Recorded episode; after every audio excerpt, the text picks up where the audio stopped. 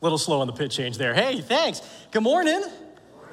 It's a privilege to be with you this morning up here. If we've not met, my name is Chris Carter, and I'm the Minister of Connections here at North Point. It's really a privilege to get to do that role and that job. I get to spend my days thinking about discipleship and how we actually figure out system-wise and people-wise how we become uh, uh, more devoted followers towards Jesus and those kinds of things. So if we haven't met before, there you go. All right, good stuff. Uh, I, I want, I want, I don't know how to, here we go, cool. When was the last time you wrote a letter?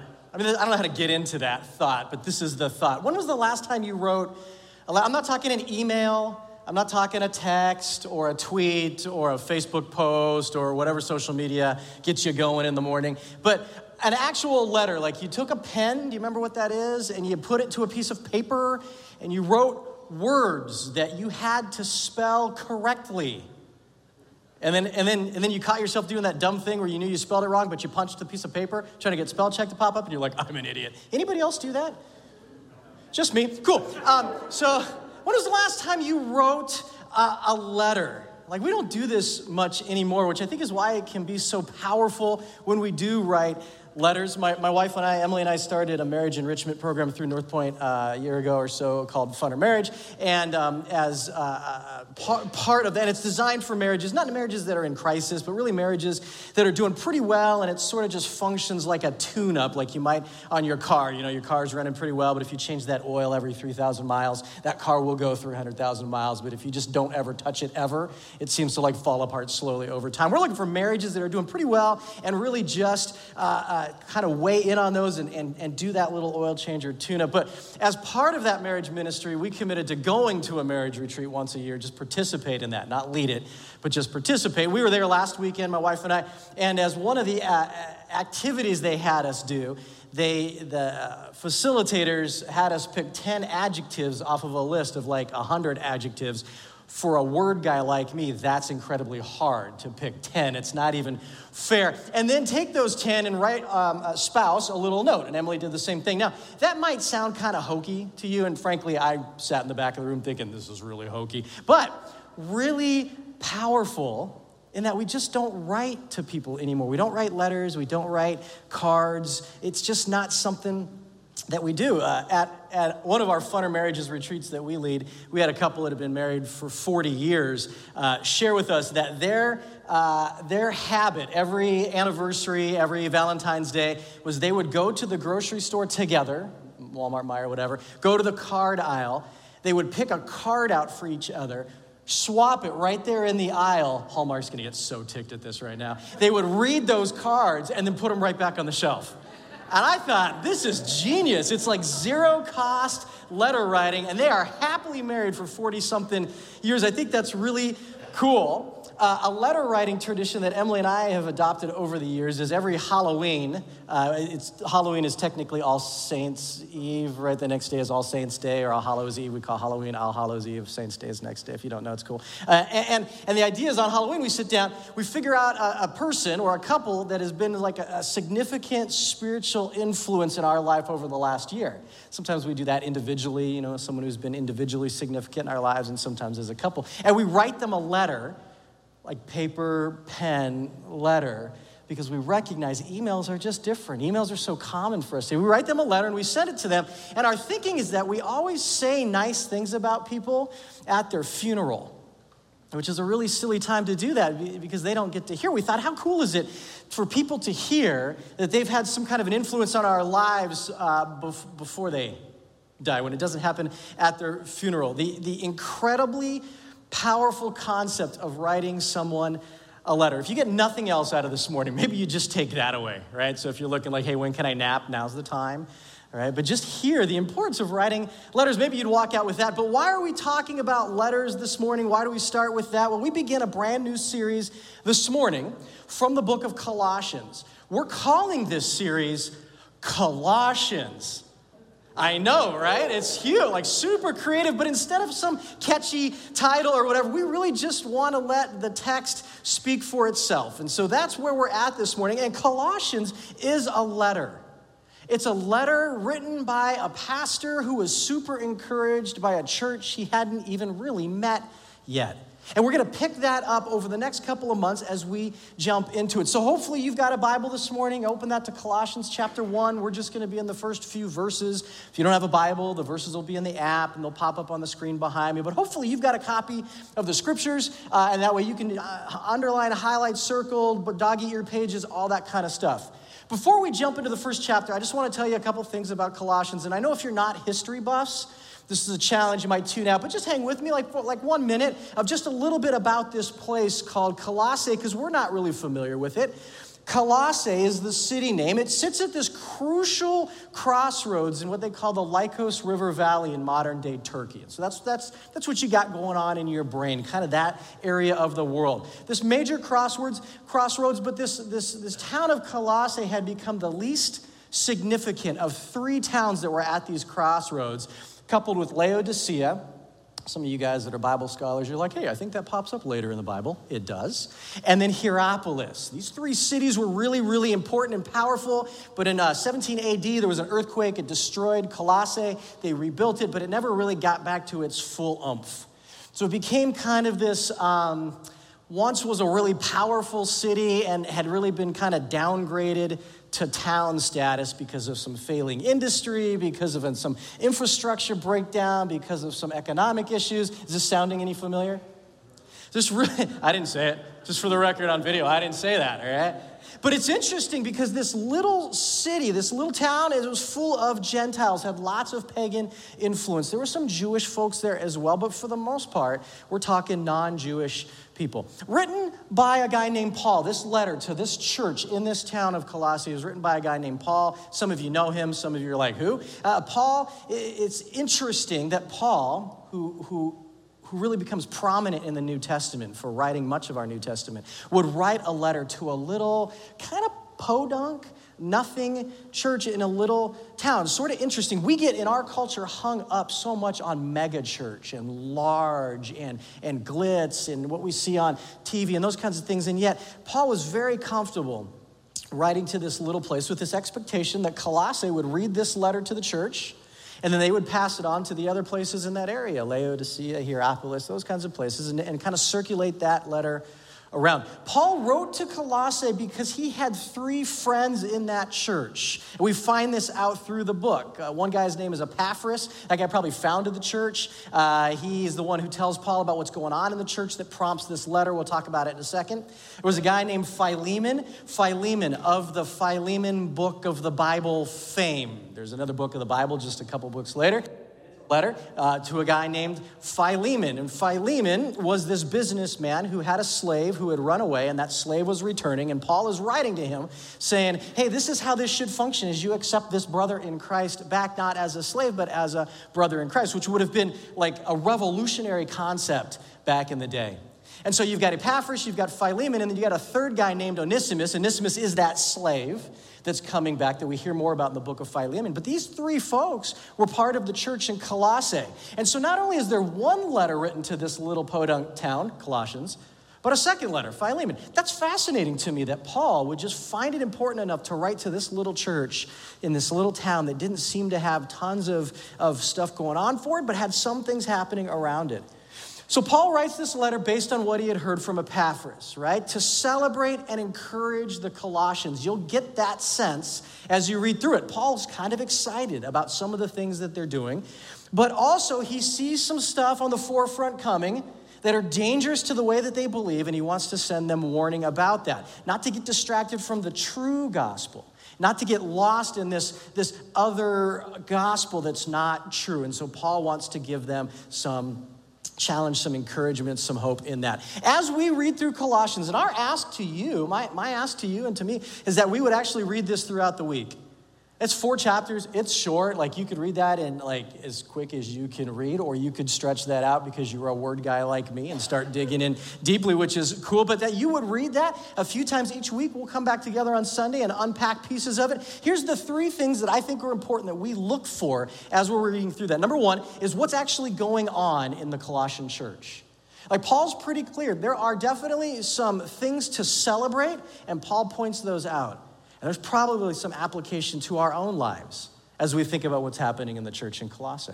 But also there are some cautions about belief and theology that Paul throws in there, and he wants them to understand. And these things are pivotal to how you understand salvation. I mean, they're not just like throwaway thoughts or different ideas or I don't like that. These are pivotal to how we think, how the church in Colossae thought, and how we think about salvation. Paul points these out really clearly. Second thing we want to look out for is what really constitutes false teaching. Paul is going to mention this concept of false teaching over and over again, but what does that really mean? In our culture, we use that phrase false teaching, or we like to call it fake news. Fake news, right? We throw that out really quick and really loud, and often we just use it to refer to something we don't like. But just because we don't like it doesn't make it false teaching. When, when a pastor or, or a book or something you're reading says this, and you're like, I don't like that, that's, that's false teaching. Right? And now you're against it. Uh, maybe pause and think, is it? H- how do I know? What, what is false teaching exactly? Uh, Paul, he doesn't function in the quick to call out false teaching thing. He, he takes that as serious. So he lays out specific and general things that go against the true gospel. And he exhorts the church not to get wrapped in those false things. And then the third thing, maybe the most important thing, as you are reading through Colossians, you're going to look for this concept uh, of Christ's supremacy over everything. It's a major theme for Paul as he writes this letter on a piece of paper and puts his name at the bottom. He wants this small church and sort of this um, t- town that has seen better days in an area where there are better towns to understand that Christ is supreme over everything. Over creation, over rulers, over authority, over the church, and over believers. So Paul makes this big deal about it. And you're going to see that these are not like hidden things. You don't have to like, where's Waldo? It's pretty simple. It's right in the text. And so this concept that comes up over and over again about Christ's supremacy. Okay, enough. Is that enough history for now? Let's jump into the text. Chapter one, starting at verse one. I just want to read the first eight verses, and that's where we'll camp this morning. This is what it says. Paul, an apostle of Christ Jesus, by the will of God and Timothy, our brother, to God's holy people in Colossae, the faithful brothers and sisters in Christ, grace and peace to you from God our Father. We always thank God, the Father of our Lord Jesus Christ, when we pray for you, because we have heard of your faith in Christ Jesus and of the love you have for all God's people, the faith and love that spring from the hope stored up for you in heaven and about which you have already heard in the true message of the gospel that has come to you. In the same way, the gospel is bearing fruit and growing throughout the whole world, just as it has been doing among you since the day you heard it and truly understood God's grace. You learned it from Epaphras, our dear fellow servant, who is a faithful minister of Christ on our behalf and who has also told us of your love in the Spirit. That's where we'll pause for this morning. Verses one and two, you, if you've read these letters of Paul, this is pretty standard greeting stuff for Paul. He, he says hello to the church. He's talking about who's with him. But in verse two, we have this really interesting word. It says, to God's holy people. That, that phrase holy people is the phrase saints. Paul is saying to the saints in Colossae. That word holy was usually reserved for Jewish people and Jewish things. Those people that had been considered part of God's economy was not really used of Gentiles. And here Paul is using it of a predominantly Gentile group, a non-Jewish group, as this, as if Paul is saying, you too, Gentiles, are part of God's economy. You are also God's people. I think he's foreshadowing what's coming in chapter two. Becomes part of a bigger problem that these guys are going to be struggling with. And we have it starting all the way in verse two, this idea that these guys are also saints in Colossae. Verses three and four, Paul is just effusive, right? We always thank God. These are important words. We, we always thank God when we pray for you.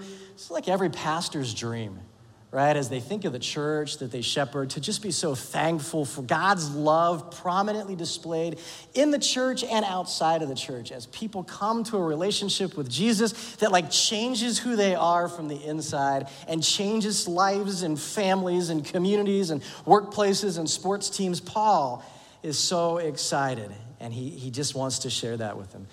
Down to verse seven and eight, and we, that's where we meet for the first time this guy named Epaphras. This was the, the initiator of this true gospel with the Colossians. He probably founded the church there, and somehow there's communication between Paul and this guy, and this guy is saying, hey, you got to hear about my church.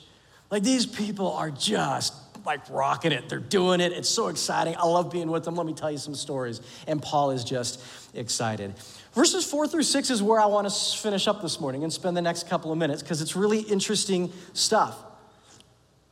It's this idea in verse four. It says, because we've heard of your faith in Christ Jesus, the love you have for all God's people, the faith and love that spring from the hope stored up from you. The, the Message version of the Bible, which is kind of a paraphrase based on original languages and just uses different words, it says it this way. It says, the lines of purpose in your lives never grow slack, tightly tied as they are to your future in heaven, kept taut by hope. See, in, in English, we give the word hope a little bit of a bad rap. We often use the word hope um, The, the the way I think about the mail, you know, like U S P S, like, boy, I hope my letter gets here today. Boy, I hope my package gets there today. You know what I mean? Like, you don't really know. Like, you, you're hoping it shows up at some point. That's that's kind of how we think of the word hope. But the word hope in the Bible is a different word. It it's it's more like Amazon, where where when you get that little notification on your phone, it says your package is ten stops away. And like your heart, you're with me, right? Your heart rate goes, you're, oh, right? And then you click on it and you open it and you follow that little truck. It's like nine stops away, eight stops away. And you're just oh, six, st- three stops away, oh, two stops away. And bing, it's here. And you run outside like the adult ice cream truck. It's here, right? And the poor Amazon guy gets freaked out. Hope is that sense of knowing that it's coming and anticipating its arrival. That's pretty powerful, right? So that's the biblical word for hope. We use the word in English differently, but the biblical word is a powerful thing, the confident expectation that God will fulfill a promise. And it's the very thing, it's this false ideology that you'll see in a couple chapters that's creeping into this church, and it's attacking that very thing. It's attacking the hope that these Gentiles had, that that that what they had going in their faith in Jesus was all that they needed, but this, this junk is creeping in saying, nah, nah, there's a couple more things you need as well.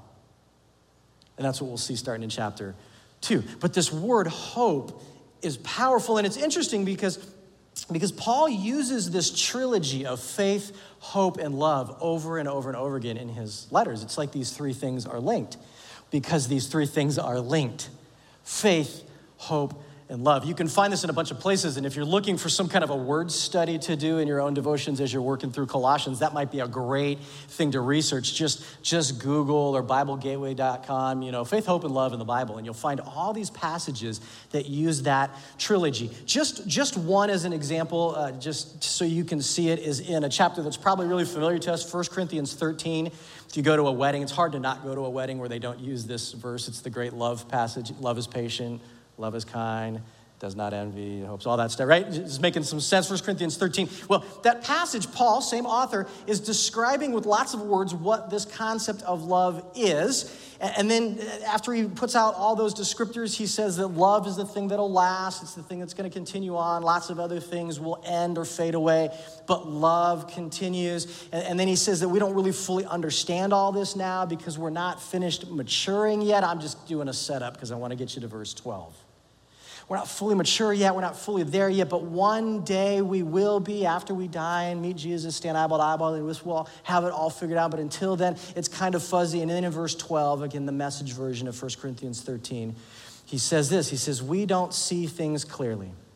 We're squinting in a fog, peering through a mist. But it won't be long before the weather clears and the sun shines bright. We'll see it all then. See it all as clearly as God sees us, knowing him directly just as he knows us. But for right now, until that completeness, we have three things to do to lead us towards that consummation. Trust steadily in God, hope unswervingly, love extravagantly, and the best of the three is love. There's that trilogy. It says uh, trust, which is really faith, faith in God, hope unswervingly, love extravagantly, and that's what leads us to maturity. You could spend lots of time digging through all these places that the faith, love, hope trilogy pops up. Incredibly important. And in Colossae, this like right out the chute, the first thing that Paul wants the Colossian church to be reminded of is the importance that this faith they have in Jesus and the love they have from people stems from this hope that they have, not not a U S P S kind of hope, but like an Amazon kind of like, like it's coming and I know it's coming, and that compels me to act and live in certain ways. It's an amazing thing, and that hope in the gospel that leads the Colossians to that faith and love is powerful. It's the same hope in the gospel that in verse uh, six, Paul says, is happening all over the place. Like, not just you, little Colossae, but all, he says, all over the world. Pro- probably not the entire world. This is Paul speaking like a pastor with this exaggeration language. Like, it's happening everywhere. Everywhere the gospel is, it's not only powerful, but it's expansive as well. Colossians, this morning, in the book over the next couple months, talks a ton about the gospel. And, and it begs the question, when you think about this concept of the gospel, what does that mean for you? Like, do you know the gospel? We we use that phrase a lot. We we when we want to convince somebody we're telling them the truth, we say, that's the gospel truth, right? We we throw that word in there, or we talk about the gospels, Matthew, Mark, Luke, John. We go, oh, we should read the gospels, right? Uh, we have gospel music, which is a whole nother. So we have this word, but but what does it mean when we think about, as Christ followers, the gospel? If you look it up, you know, you probably, oh, that means the good news. It does. The word means the good news of, of Jesus and all he's done. Cool. If you had to write down the gospel definition on a napkin, could you? Or in your mind, is it so complicated, so, so complex, I couldn't write it on a napkin? I think you can put it on a napkin. But but something that challenges us in twenty twenty-two, in DeWitt, Saint John's, Lansing, Langsburg, Ovid, Grand Ledge, Waukesha, Michigan, is that there are so many false gospels. And, and maybe false is a little strong. Maybe we'd call it incomplete gospels, but I'm gonna use the word false because I, I want us to hear it.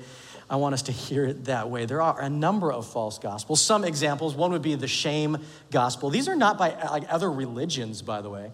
These are like within Christianity, where folks that would say that they're Christ followers, or churches that would say that that that they are all about Jesus, they they promote these false, incomplete gospels. The shame gospel. The shame gospel sounds like this. You're a dirty, rotten scoundrel desperately in need of saving. Stop sinning, get fixed, become a Christian. I like to sometimes let the pauses just be awkward, because you're like, I don't, is that is that funny or not funny? I don't know that, but I feel that. The shame gospel is is this idea that you are dirty and rotten at your core, and it's not it's not totally wrong. It's not totally off. We we are sinners. We need saving, but the problem with it is that it doesn't go back far enough. It doesn't start back far enough. It like starts in the middle of the movie, and so it doesn't make sense, and it tends to hurt people. Another false gospel would, would be the Savior-only gospel. It might sound like this. Uh, you need to accept Jesus as your Savior so you don't go to hell. You only avoid hell if you're saved by praying a prayer, walking down an aisle, filling out a card, whatever. Now, it's not it's not totally wrong. There's some pieces that are accurate. Hell is a real place. It's where people outside of a relationship with Jesus spend eternity, but it doesn't address the bigger problem. And it doesn't address what happens between now and then. So like, oh, okay, well, I, I accept Jesus as my Savior. Sweet, I'm going to go to heaven one day. Woo, now what? You just wait for, you know, our high school graduates, you know, eighteen. Wait for seventy years? what What then? What do I do now? See, it doesn't, it, doesn't, it doesn't address that question. Here's another gospel that we get caught up in sometimes, the all roads lead to heaven gospel. You've heard this. I know you have. It's been your brother-in-law or your uncle or your cousin or someone that says, if you're a good person, you'll end up in heaven. And and the problem is that not all good people go to heaven. There's lots of good people that I don't think end up there. Right? There's lots of roads that lead to Jesus. That might be true.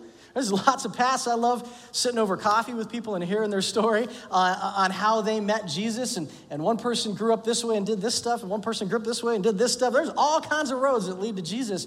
But Jesus is pretty clear that there's only one way that leads to right relationship with God, this thing that we would call heaven. Right? There's, there's this false gospel, uh, we call it the buddy Jesus gospel. If you've seen that movie, good for you. Um, it usually sounds like this, like God and I are good. They usually phrase it as the big man upstairs and I are good. You've definitely heard this from your brother-in-law. Or they finish it with, I'm not as bad as that guy over there, filling a name of some really horrible guy that created all kinds of atrocities in history. So God's cool with me, even if I don't do all that Christian stuff. And I don't even know where to start with that. That's not even close to the stuff that Jesus talked about when he was on the earth for three years, let alone the entirety of Scripture. Or, or maybe a false gospel sounds like this. I'd call it American gospel number one, don't shoot me. It says um, this, we just need to get back to our conservative roots, good moral values, solid family values, and vote correctly. So the, the true, beautiful, and good gospel is above conservative or liberal. It's above country, nation. It's above assigned cultural morals, and it's outside of family origin. So maybe, maybe it sounds like this. I call this American gospel number two because there's multiple versions of this. This good American gospel. That might sound like this. If you just put your head down and work really hard, you'll be okay. Get a spouse, two point five kids, house in the burbs, two cars, double income, four oh one k, et cetera. Just keep yourself busy with work, family, and church. You'll be fine. But what if it's not? What if it's not fine? What if God has other plans for your family or not? What if God has different plans for your income or not, your house or not, your four oh one k or not, your cars or not, et cetera, et cetera, or not? What if the American dream isn't God's dream for us? American gospel number two. So then what is the true gospel, the true, good, beautiful gospel of Jesus? This is how I would put it. I just want to read it to you. It's in your app if you have the app, because I want you to see it. And it might sound like this. In the beginning, we were created whole and healthy. We were designed for relationship with God and each other. Everything was good and beautiful and true. We were whole. And choices were made to choose a different path. No longer aligning with God and the wholeness he created for us, but choosing to align with death and lesser voices. We were broken, distant from God, distant from others, distant from self. We tried to fill that brokenness, fill that void, fill the distance with myriad of things. Sex, love, distraction, work, busyness, religion, rule, shame, medication, et cetera, et cetera, et cetera. And none of it worked. So we just tried a different fix for way too many seasons. Then Jesus. Jesus came into the world, our space, and offers something different to fill the void, fix the problem, close the distance. It has little to do with what I can do and much to do with what he's already done. On the earth, from the cross, out of the grave, his life, death, burial, resurrection, and my hope in that makes me right with God. Not just a promise of heaven eventually, but heaven right now, in the kingdom, with the King, whole, healthy, happy, with God, with others, with self. The gospel, the good, beautiful, and true gospel. See, this is what the Colossians knew. This is what they had great hope and faith in. It, it, it produces the kind of hope that springs up from somewhere deep inside of us. See, we're gonna have a great time over the next couple months working through this book of Colossians, this ancient letter that's so relevant for today, it could have been written yesterday. And my prayer for us is that it causes hope that leads to faith in Jesus and love for people to spring up in us. Amen.